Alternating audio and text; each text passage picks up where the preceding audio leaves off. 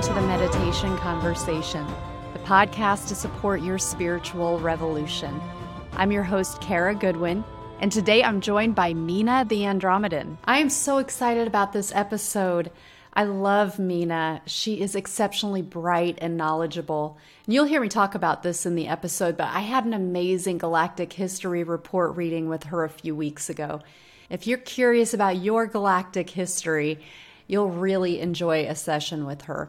I learned a ton in mine, and it's really interesting to see how things that you're naturally drawn to in your life are reflected in the lives you've lived in other places. Just as one example, the reason Mina ever came to my attention was because she is Mina the Andromedan. And I've felt such a connection with Andromeda. And it turns out that I have much history with both the galaxy and the constellation of Andromeda. And we'll talk about the difference between these in this episode, too. Mina is an Andromedan, Archangel, Lyran hybrid who sits on the Andromedan Council and who was sent to Earth to help humanity realize its potential and choose higher timelines. She's a channeler of messages and light language.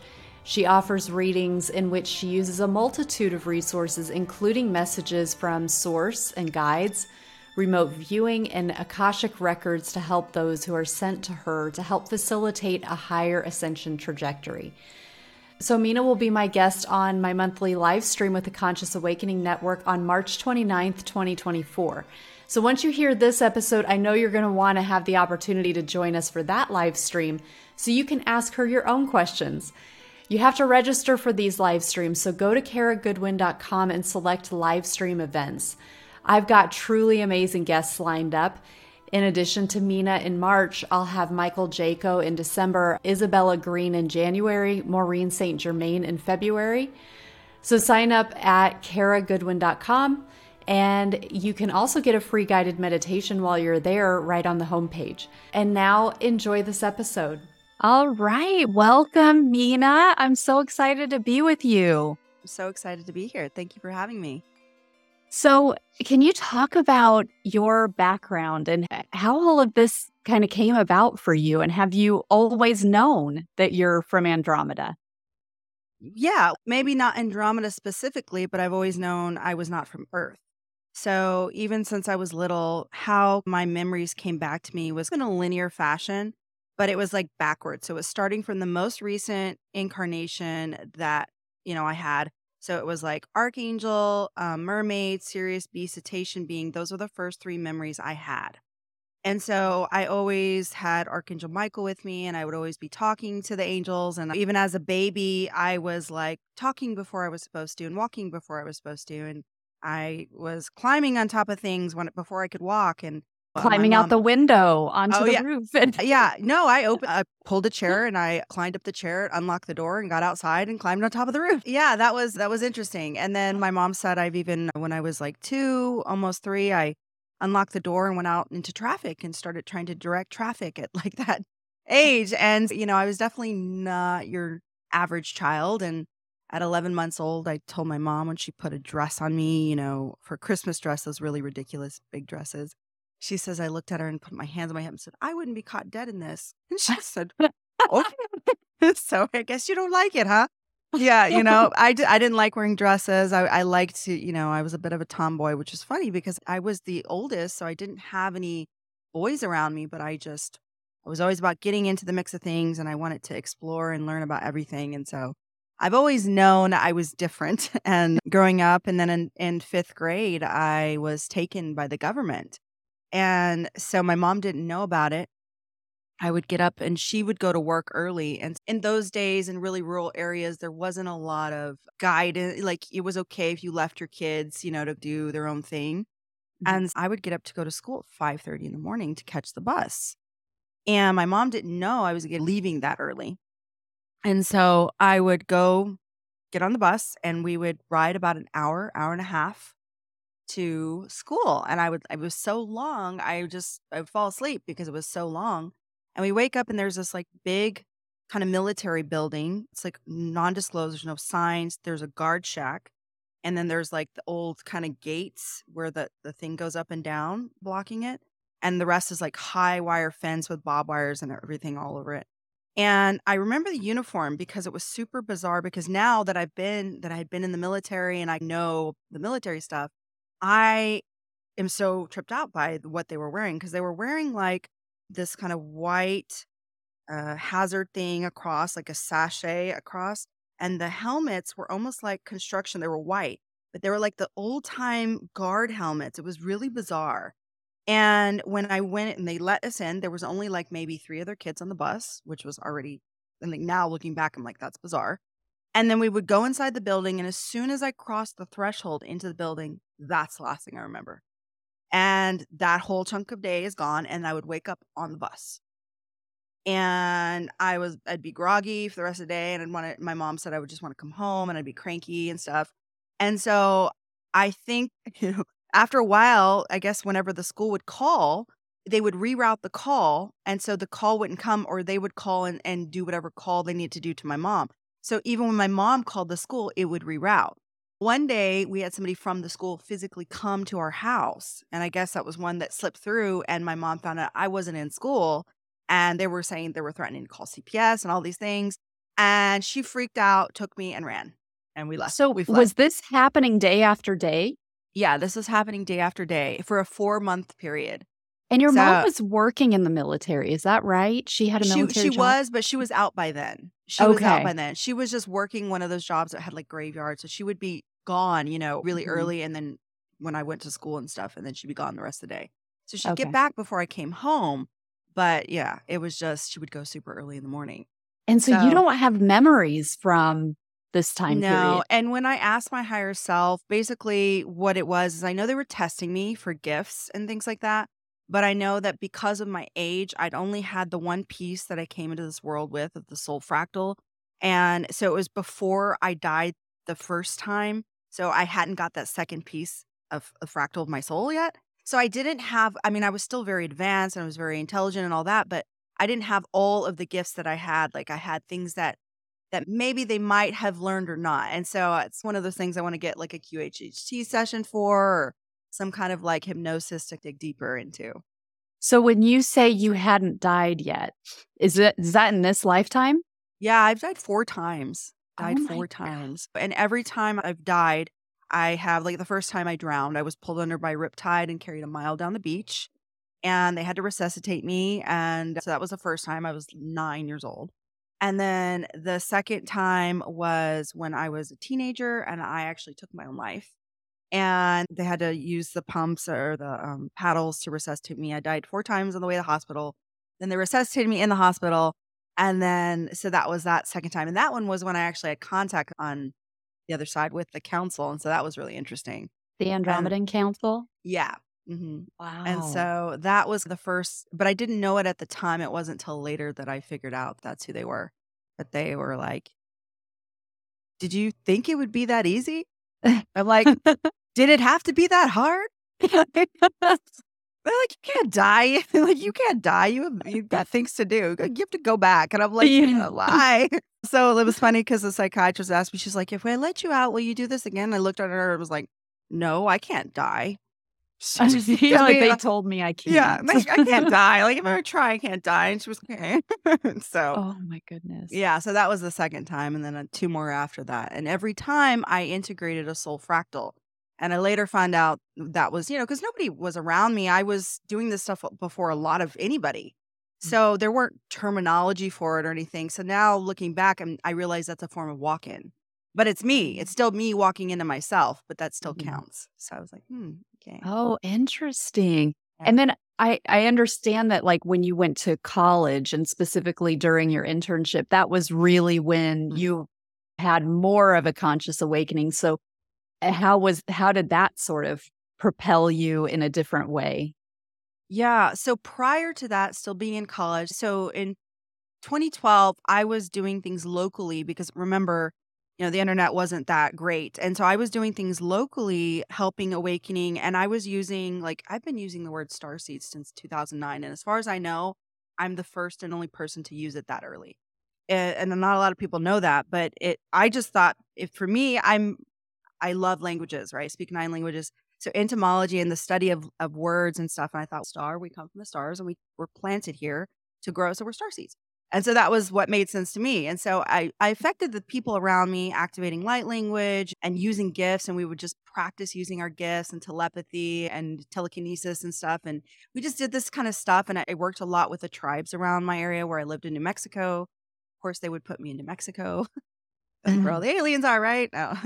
in fact, I was taken by the government in New Mexico as well. But, anyways, so I live the most in New Mexico, but there is a lot of people don't know, but there is a lot of universities there that are involved with deep state programs. So the university I went to had a program called the NSSP organization, which is the National Security Studies Program.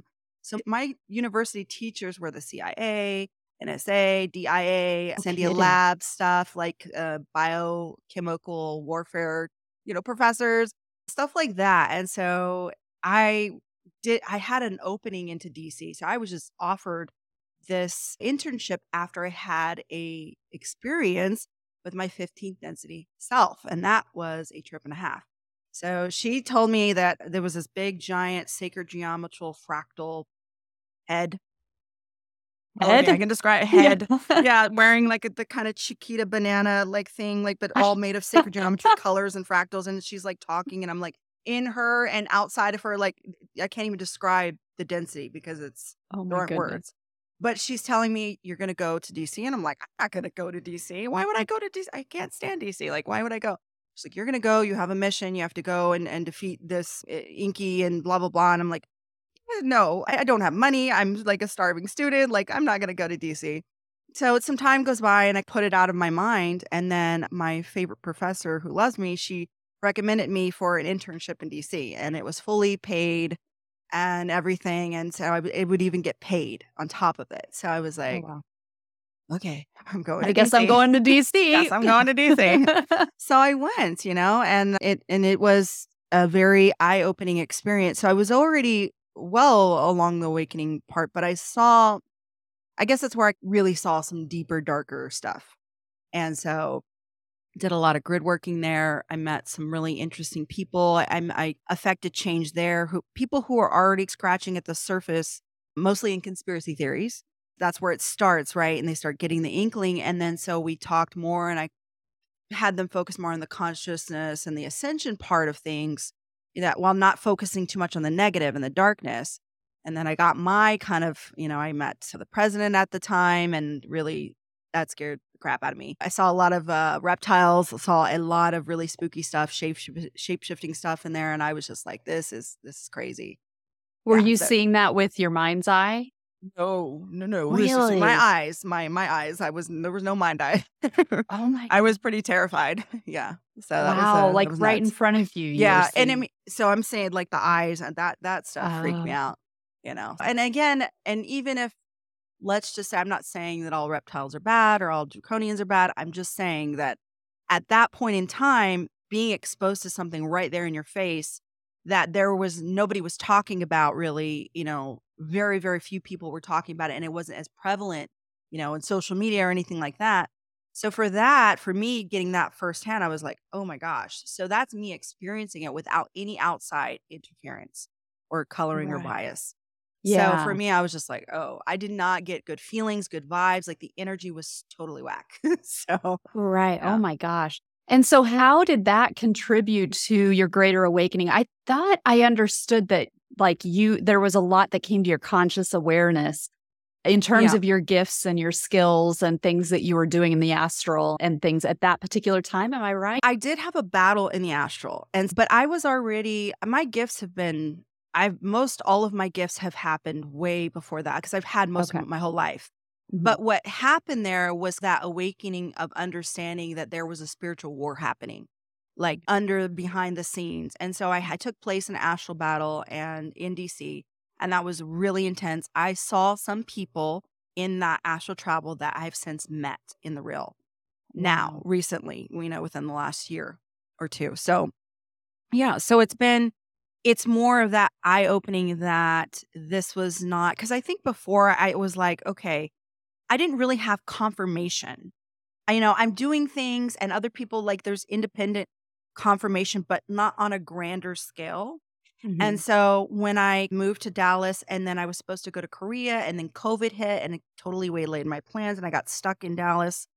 And I and then COVID happened. And so then I started seeing other people, you know, having this crazy awakening experience and then seeing and knowing the things that I've always known. So then it was like confirmation. And so I started realizing there was a, a grander plan. And it was at that point that I really got on board with the Andromedan Council. They came in last to my awareness because they were my origin. So it was like starting from most recent, coming all the way back to the origin. Okay. So in that way, yes. So I became fully embodied at that point. Okay. So that so makes sense. Tell us a little bit about that. Do you consider, or like, would you be called a hybrid in mm-hmm. terms mm. of your? Okay, so you're an Andromedan hybrid. Yeah, so I'm a hybrid soul, and so how I under so what I understand about there are two different types of hybrids. There are hybrid souls and hybrid genetic hybrids. So what's interesting though is the hybrids. Even though I'm a hybrid soul, I do have genetic anomalies that are oh, verifiable, oh, and I have tested on my own. You know, through science, through testing my genes and all of that stuff. So there are genetic anomalies, but basically what it means is that you have uh, your you've integrated multiple parts of your parallel life soul fragments. So that's the difference. So it's different than having, you know, recollection of living in those places versus having an actual fractal of that soul being integrated into this current embodiment. So that's the difference there. So I actually have those memories very vivid and I can recall them. These are not dreams. I can tell you in detail of each of these lives. Not all of the memories of every life, but memories in every life.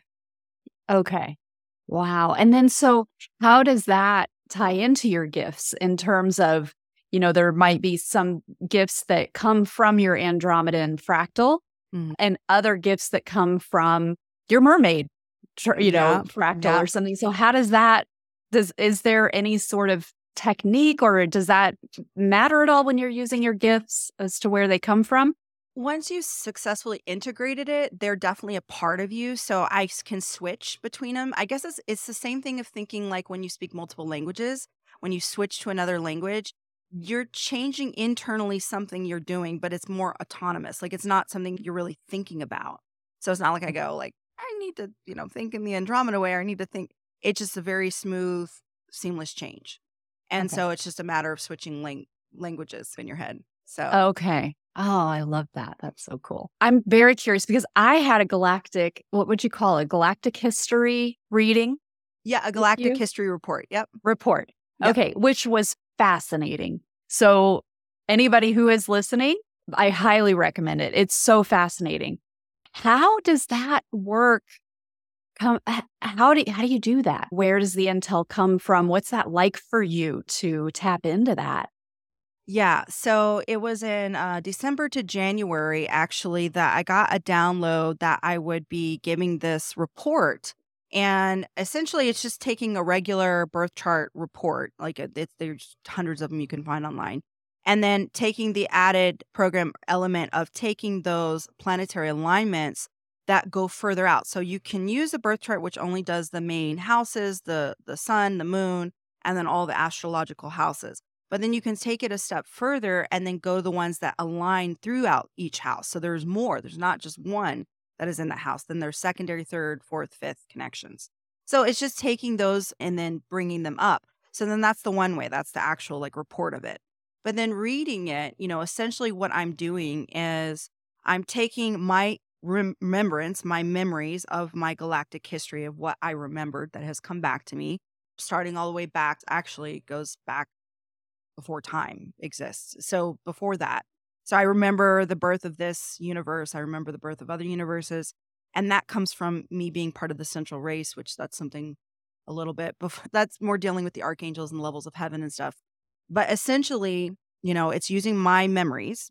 So obviously, I don't remember what you were doing, but there are some people, usually people that come to me are connected to me. So if you feel like drawn to me and you want to get a report, it's probably because we have a connection. So that helps. Which, yeah, which I can my verify. Memory. Yeah, because yeah, exactly. that came up a few times in mine where you're like, oh, we share this one. Mm-hmm. We were, you know, I was here too, that yeah, type of thing, yeah. which happened a few times. Exactly. And that helps me because, again, since I'm using my memory, I need to pull up those memories and then access where we had, you know, whatever encounter or whatever. So then there's that aspect. Then I'm also accessing the records. And I'm not talking about the Akashic records. I do, I, I can access the Akashic records, but The thing about the Akashic records that I'm not too fond of is that the Akashic records will contain implanted memories as well. And implanted memories are very useful and they they serve a purpose. You're learning a lesson without having the karma. So it's beautiful. Okay. But it's not an actuality. And because I'm an archangel, I don't like things that are like it's not really authentic, you know. So I go higher. So there's three different levels. There's the Akashic records, there's the Book of Records, which is what the Arcturians really access. And then there is the Record of All Records, which is the records of the entire omniverse. And so those are the ones that I access. So I can access before this universe. So I have those access too. So oh, wow. that's That- where it's mind blowing. Yeah. Yeah. It's mind blowing. And then when you're doing the, the reading, pr- pretty Mhm. much it's a kind of a reading, Mm-hmm. galactic reading, um, you're also getting verification on your side. So I know with in my case, you know, you'd say, okay, here's what was happening from like a high level history overview. Mm-hmm. Right. There was a war and it was Mhm. between these species and this, you know, Right. race of being was doing this. And you were probably doing this. And then you'd say, like, let me just ask. and then you would be quiet for a little Yeah. bit. And so, what's happening with that? Are you tapping into your guides, my guides? How is that? What's that like for you? So I only access m- my higher self and higher density versions of myself. I don't access other beings I, except higher. I've had so many lives that there's no need to. So I just go through and access whichever higher self or higher density self has the information. Usually it's my higher self. She's kind of a know it all. So she just helps me. um, I love her, but she's a know it all. So, um, and that trickles down, and I'm like, okay, I'm trying not to be that way. yeah. So, so I just ask her, and she will, you know, check and let me know. Like, it's pretty fast. Like, I would say it's pretty seamless. And so it's very easy for me to access my higher self. And so anytime you see me closing my eyes, that's what I'm doing. So Okay. I, I tend to chant. So people, I think some people don't understand that about me is like I am constantly channeling because I- I'm constantly talking to my higher self. I'm very integrated with my higher self. So Okay. it's usually so anytime I'm closing my eyes, that's what I'm doing. And so, would that be your Andromedan or is it something different? Yes, When so you the higher self is above all that. I'm actually Okay. going to be creating. So I had another major download. I did post it on my live, the meditation, but it's something called a soul blueprint. It was given to me and it's absolutely amazing. I'm so excited to talk about it. But essentially, like I was telling you in your report, there's a trifecta, right? Or maybe it's maybe more inverted like this. But essentially, it's a triangle, and you have your higher self, you have your astral self, and you have yourself, right? Your consciousness. So you've got your higher, your super consciousness, your subconsciousness, and then you've got your consciousness, which is forms at the bottom. So if you took both of those, your higher self and your astral self, and you formed a triangle with your current iteration, which is you, and then you rotated it and formed a triangle with another incarnation, and you kept doing that all the way around, it would form a beautiful sacred geometry of all the lives you've had. Now, it would form sacred geometry in the center too. It's going to create a pattern in the center and it's going to create a pattern on the outside. That is your individual soul blueprint.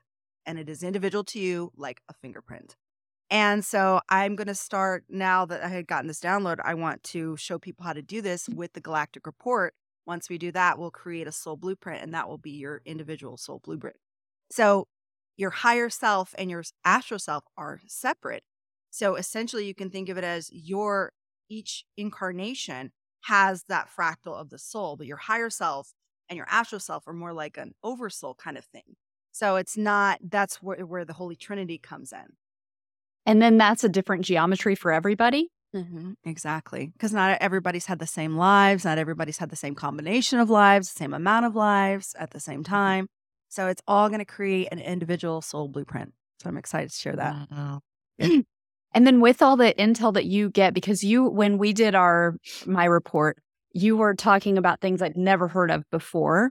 Is all of that, does all of that information come from within you or Mhm. from, and again, like that galactic history that you, because you were like, you had so much information, so, you know, so historical information of Yeah. what these different species are like and how they relate to things that we understand on Earth, you know. So they're like this that we have here on our planet, but not quite. It's really Mhm. more like, you know, Yeah. there is so much. I listened to it again today, so it's really fresh.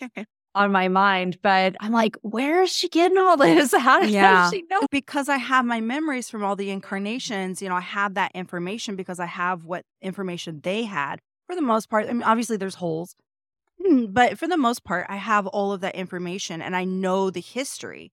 So, knowing the history, because when you've lived the history, you know it, right? And my memory, I have a photographic and a phonographic memory. My whatever I see, I remember. Whatever I hear, I remember, unless I purposely flush it away. And that's good and bad. It's bad because I also remember every bad thing that happens to me. Mm-hmm. I don't have the luxury of repressing memories. It's good for everybody else. And that's that was part of my contract coming into this life is that the pro is that I have all of my memories intact so that I can share this galactic knowledge so it's not lost. And the con is that I also have to remember all my trauma.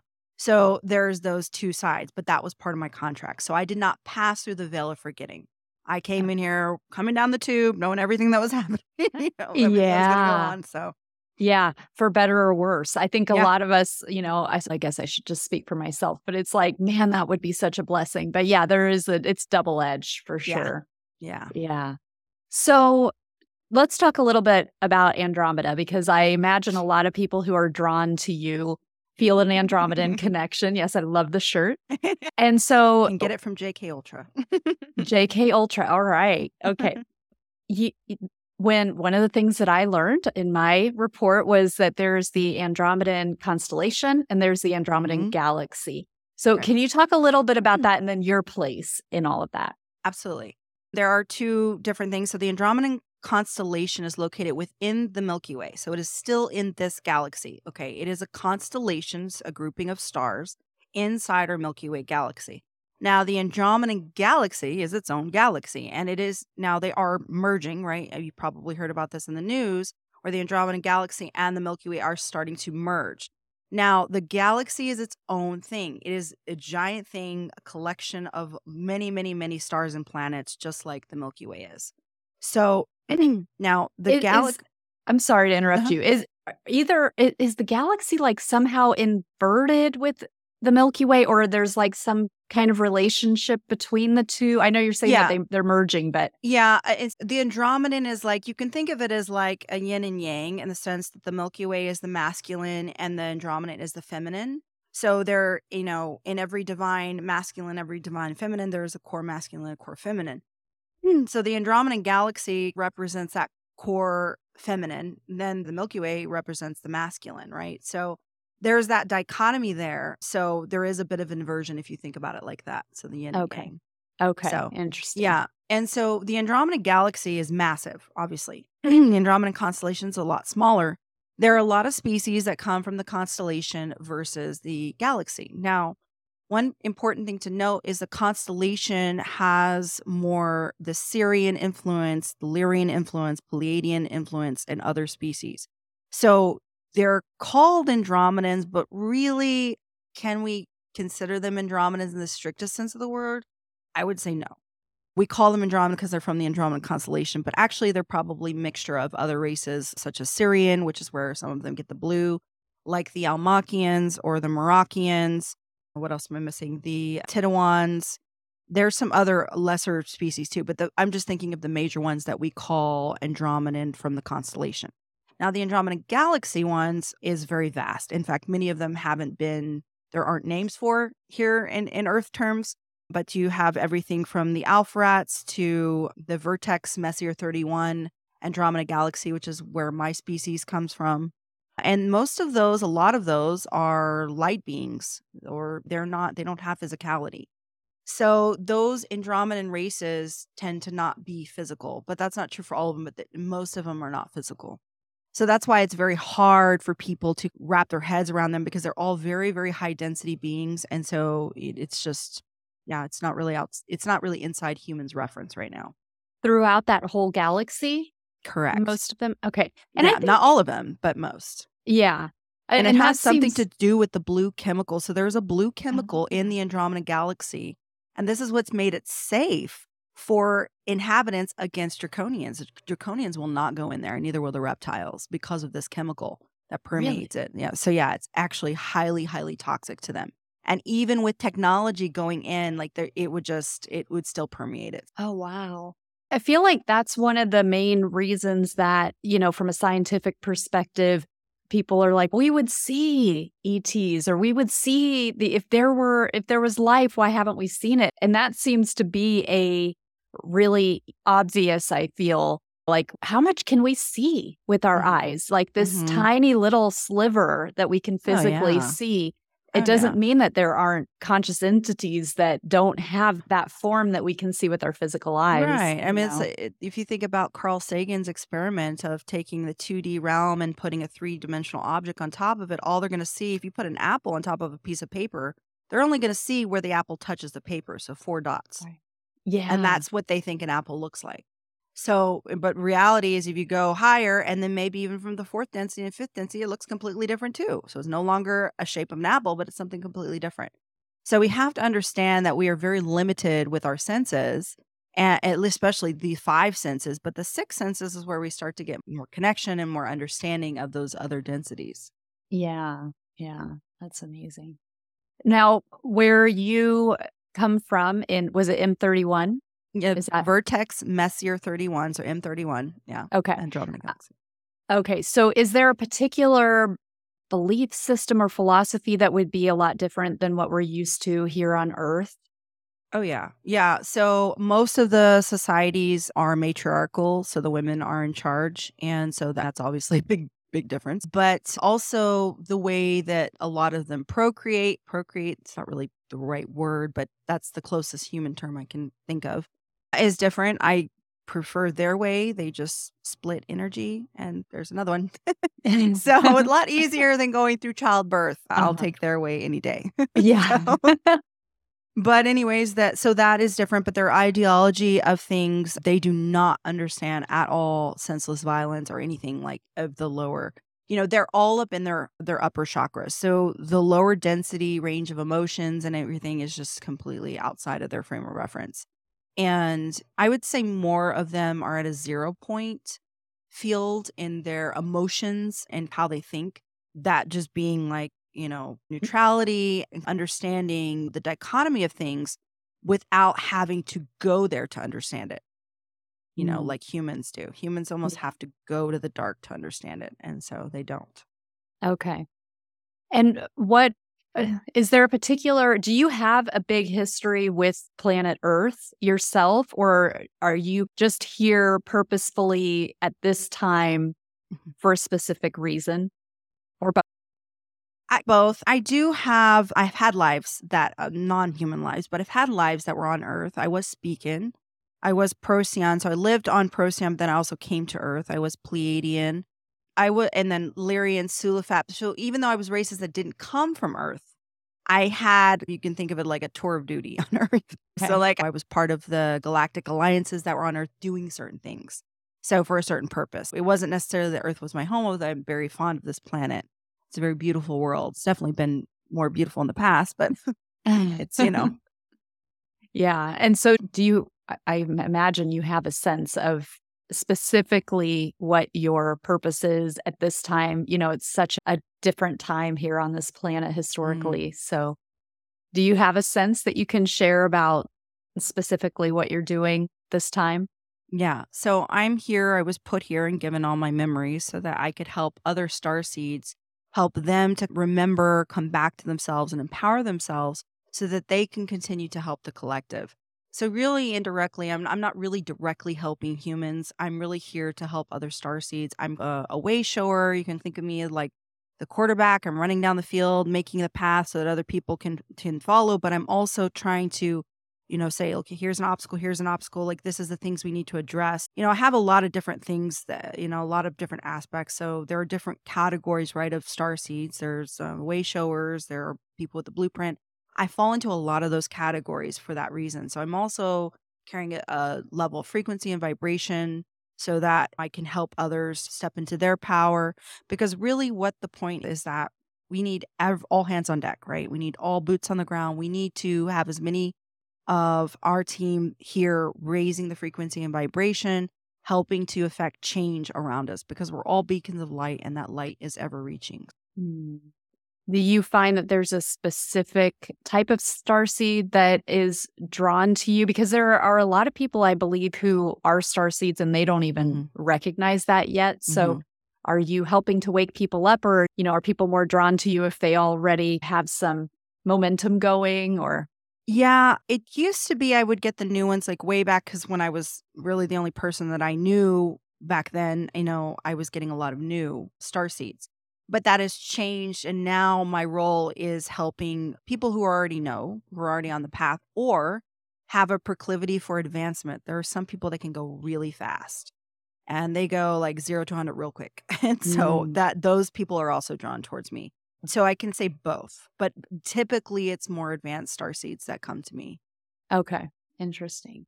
So i'm curious about your own experience you know you've shared when you were a child and some of the like missing time and mm-hmm. governmental mm-hmm. interference that you had. Have you had other ET contact more recently? And what has oh, yeah. that been like?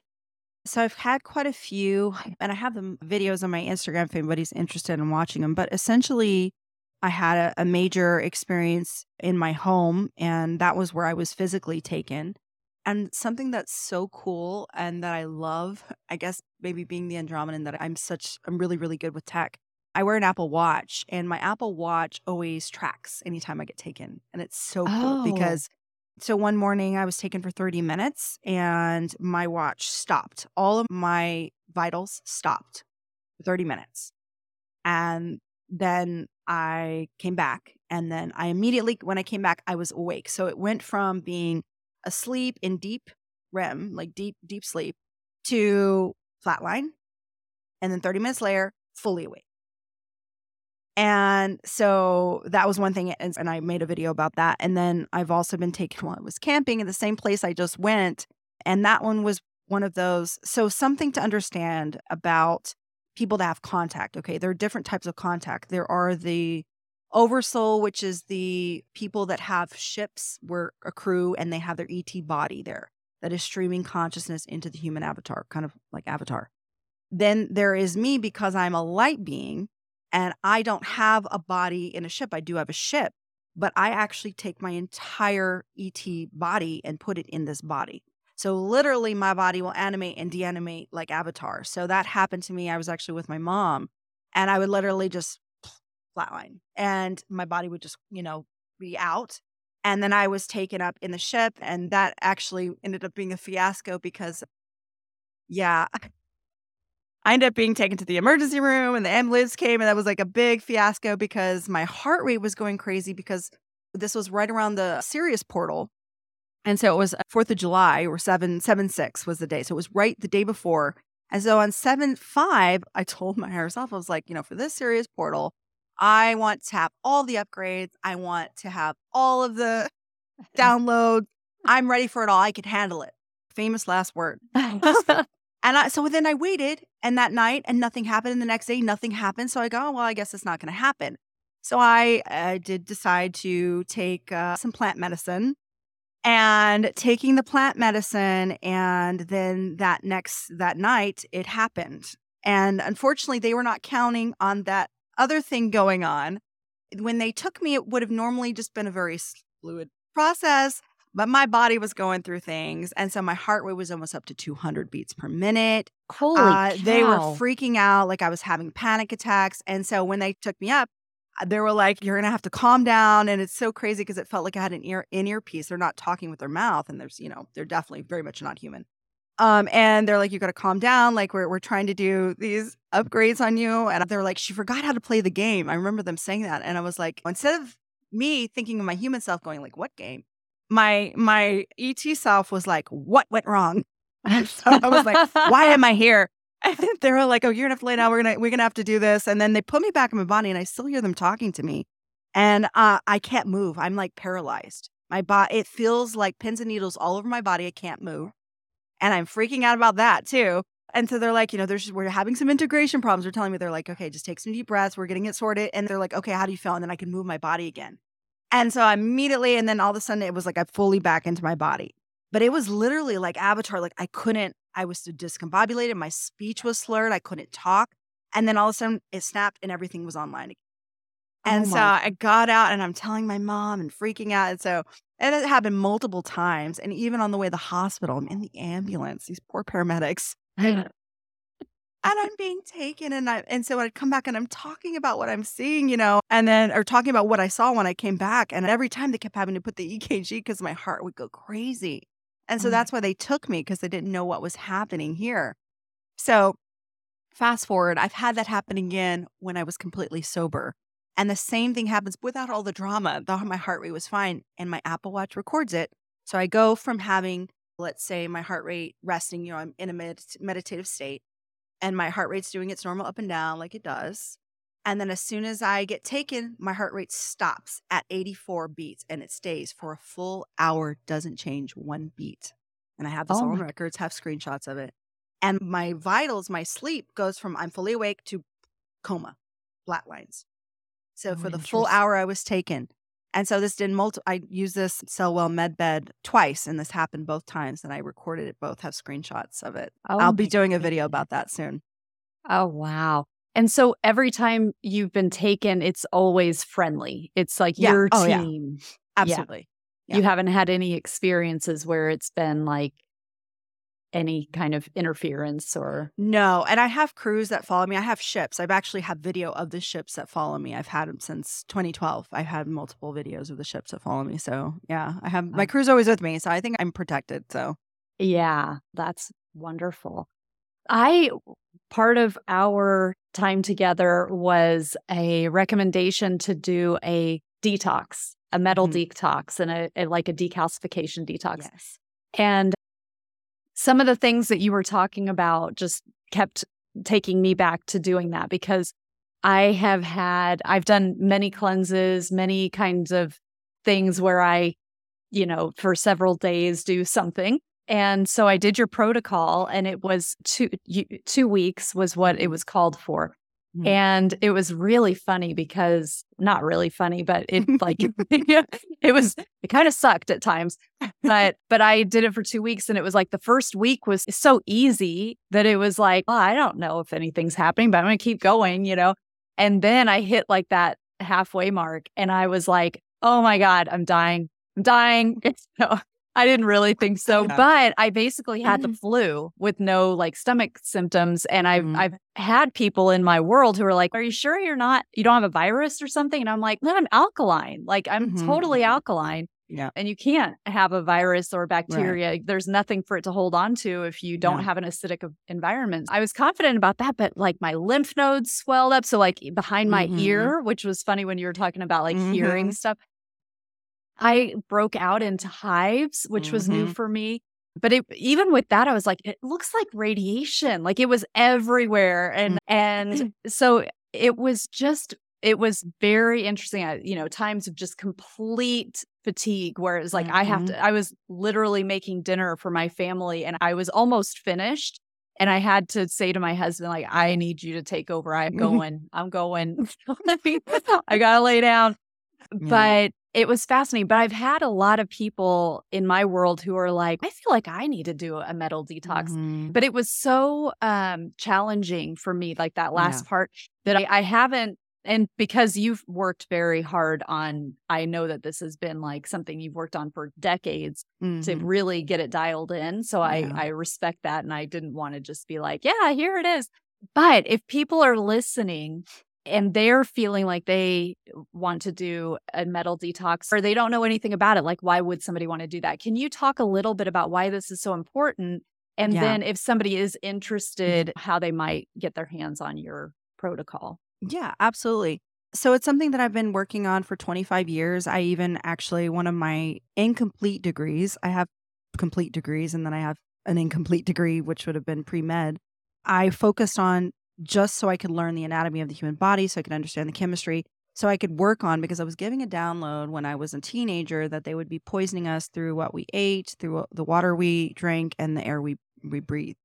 And so I started developing and, and testing on myself. I actually did that detox for nine months. Oh wow. So playing and, and tinkering around, trying to figure out what what each thing did and, and the effect and how it affected my my seeing and my all of my extrasensory and senses. And I finally came up with the correct kind of combination. And then I got a further download, you know, probably a year ago that I needed to adjust it again because time is speeding up exponentially. So now what took me nine months, people can do in six weeks or less. So that's what's cool, lucky for you guys. But, anyways, and so essentially, what it is, it's it's a combination of a heavy metal detox, a decalcification, and a little bit of an antiparasitic.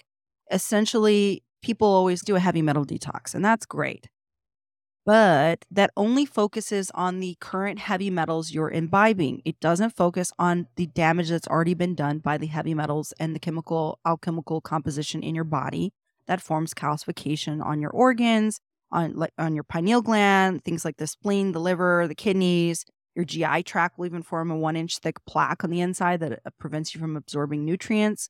So, all of these things needed to be addressed. We need to now reverse the damage because most people don't start thinking about this stuff until decades after they've already poisoned their body. So we're literally taking decades of poisoning and we're trying to revert it in a very short time. So this is not a trip, you know, this is not a, a vacation when you do this detox. It is supposed to be difficult because you're trying to reverse decades of destruction to your body in a matter of weeks. So it is going to be intense, but essentially what it does is it does make your lymph nodes work really hard. Those are your trash cans of your body. And so some sometimes what happens is those get blocked. They get calcified. And these ones get calcified. And there's some that between your legs that get calcified. And so we've got to empty all of those trash cans so they can continue doing what they're supposed to be doing for your body. And so, and the same for your spleen also does that. Your gallbladder, these things that are not necessary are actually very necessary. Your tonsils, things like that. So I've never had any of those things removed from me. I have all of the those things and I just focus on decalcifying. Decalcification, then they work properly. Now your endocrine system is working properly. Now your thyroid and all of those things and your body, your weight, everything is starting to get in alignment again. And that's what that does. If you're experiencing brain fog, if you're experiencing loss of memory, if you're experiencing fatigue, hormonal issues, if you're experiencing uh, a block with your pineal gland, you're not seeing, you're not extrasensory anything, then you definitely want to do this because this focuses on decalcification and not a lot of things out there do that. And mm-hmm. so that's why I created that and if this is something that interests you, I do include this with my Galactic History Report. And I really recommend people start there because not only are you going to learn about all your incarnations, but I do a full in depth karmic analysis. So, any karmic analysis or any karmic that you have in your past, we'll focus on, but also as it relates to this current incarnation. And we're going to go over all your gifts and as well as any of those blockages, which is that pineal gland decalcification. Mm. So, that's the best way I re- recommend it. The reason why I do that is because it's very personalized. So I actually go in your records and see how long you need to do it for, if you even need to do it at all. Some people might think they need it and they might not. It might be something completely different. So I just recommend starting there. So. Yeah, that was my thought as well because I'm like, I know that you had to tune in to say, mm-hmm. this might be something for you. Let me tune in. Okay, yes. And how long? And then you gave me like, it was so personalized. Yeah. That I didn't really want to even suggest to somebody, like, well, right. You know, yeah, because some people might think it's that and it's actually like an, a spiritual blockage. Like, I also, I'm a psychic surgeon on top of that. So I can also remove and close portals or remove implants or entities. So sometimes those symptoms bleed into these other things. So I really need to make sure that's what it is because I don't want to, I don't want to put your body through that.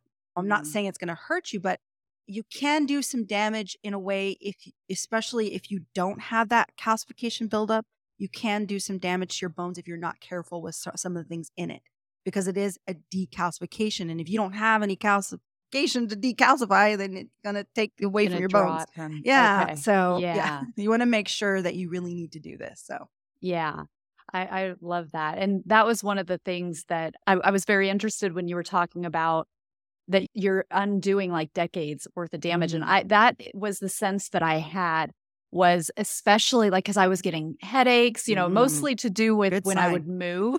yeah. yeah. but it felt like mm. things were draining out of my brain and I could feel I had so much stiffness in my neck mm-hmm, and in my upper back. Mm-hmm. Yeah. And I was like, I feel like it's stuff is coming out of my brain and it's moving down my neck and my throat, but it's a slow process. Mm-hmm. And then when I could actually feel my lymph node like so swollen, at one point, after a couple of days after I realized that it was swollen, because at first, this is so Kara, but I'm like, what is that? Do I have an implant? Did my yeah. team yeah. behind my ear? How have I never yeah. noticed this? And then I was like, wait a minute.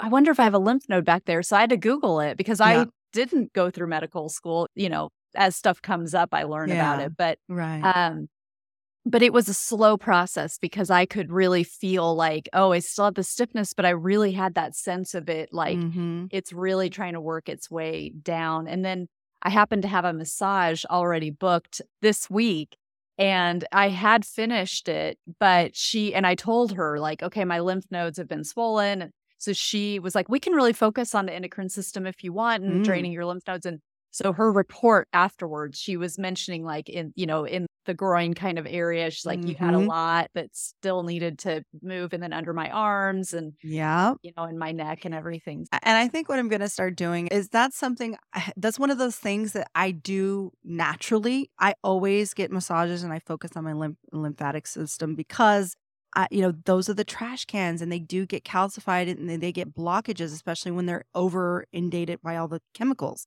So when you do the detox, it really helps if you get that massage and get that lymphatic drain in all the areas because you'd be surprised. Like it'll be you'll they'll go, "Oh yeah, you've got some stuff in there," and they'll help work yeah. it out, and you'll be sore, but it, it will be worth it.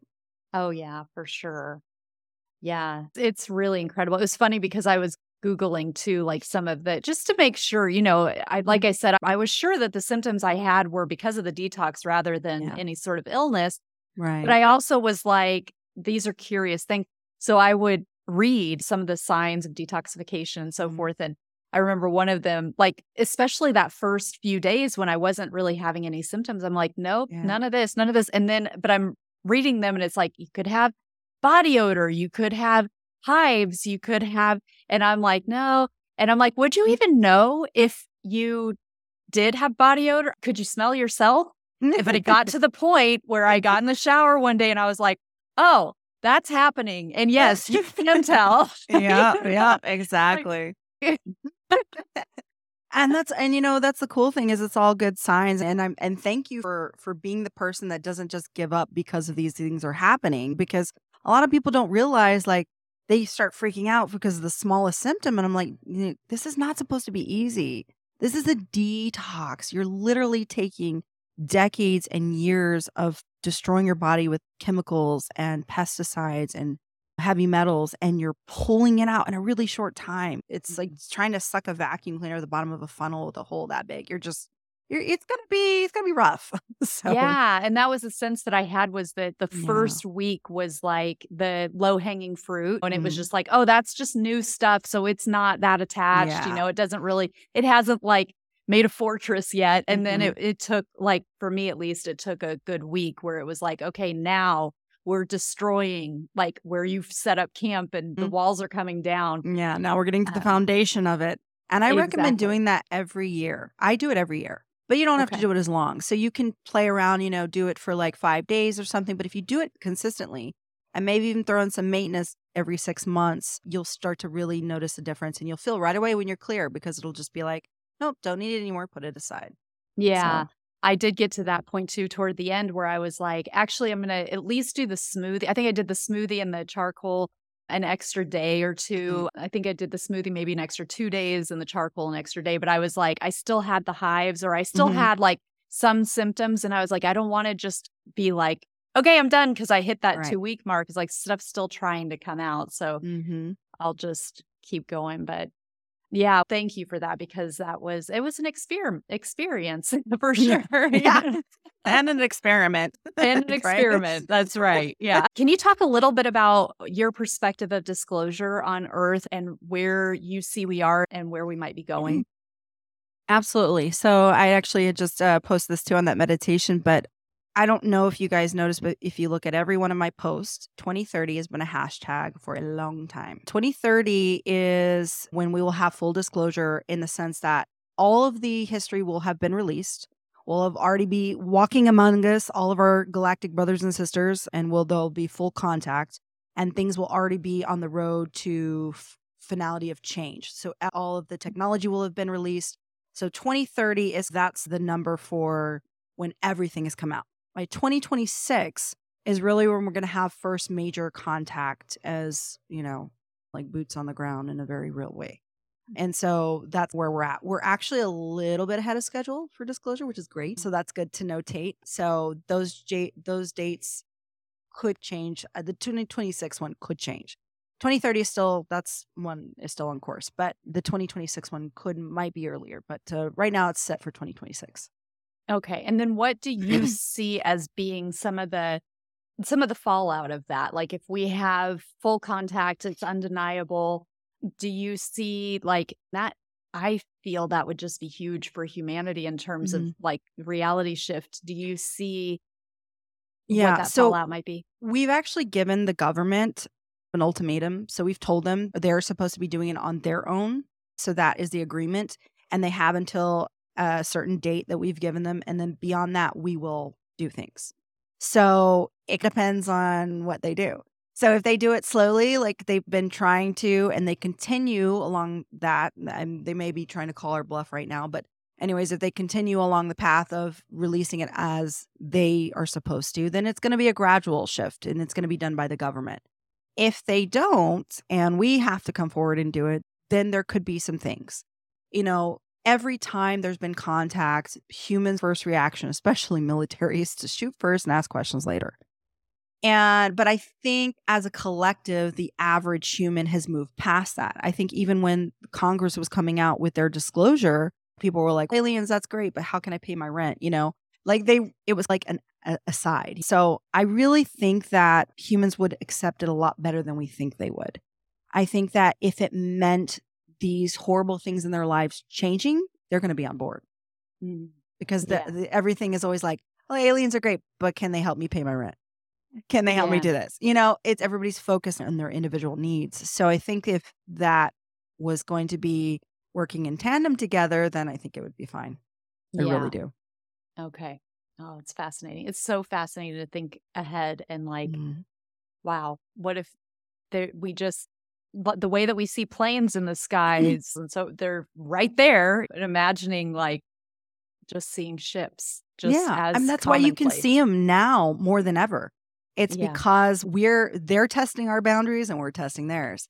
So like, okay, you can t- you can call our bluff, but then we're going to start releasing a lot more, and people are going to start seeing him a lot more, and then you're just going to look like the liar. So you can mm-hmm. either come forth and be like, I was a bad kid, I lied about this, or we can make you the liar, you know? So, yeah. And is this when you say the government? I assume mm-hmm. this is several mm-hmm. governments across the planet. Yeah. Yeah, I'm co- talking about the collective government of the world as humans and, and stuff. So, yeah. yeah. Okay. Well, Mina, this has just been such such a joy. I've loved every second. Please tell people how they can find you and get their own galactic history report and so forth. Absolutely. And thank you so much for having me, by the way. It was a pleasure to be here. you can also find me on Instagram and all my social medias at Mina Full Travels. So Mina and then full F U L travels. It's a play on words like meaningful travels. My website is meaningfultravels.com and all of my socials are that. So you can find me in any of those. Okay. And you've got a ton of resources on Instagram so, yeah, if people have not found you there yet, they'll, yeah, I highly recommend that too. There's so much there. Yes, so, thank you. Wow, thank you so much. This has just been incredible. I really appreciate your time and, and everything that you're doing here on the planet. Thank you so much, and thank you for suggesting this. This has been a beautiful experience. Wonderful. Thank you. I hope you enjoyed this episode. I'd love to ask you for one quick favor, and that's to share this episode with one person who you think will benefit from it. Let them know you're thinking about them by sharing this episode with them right now. Thank you, and I look forward to the next meditation conversation.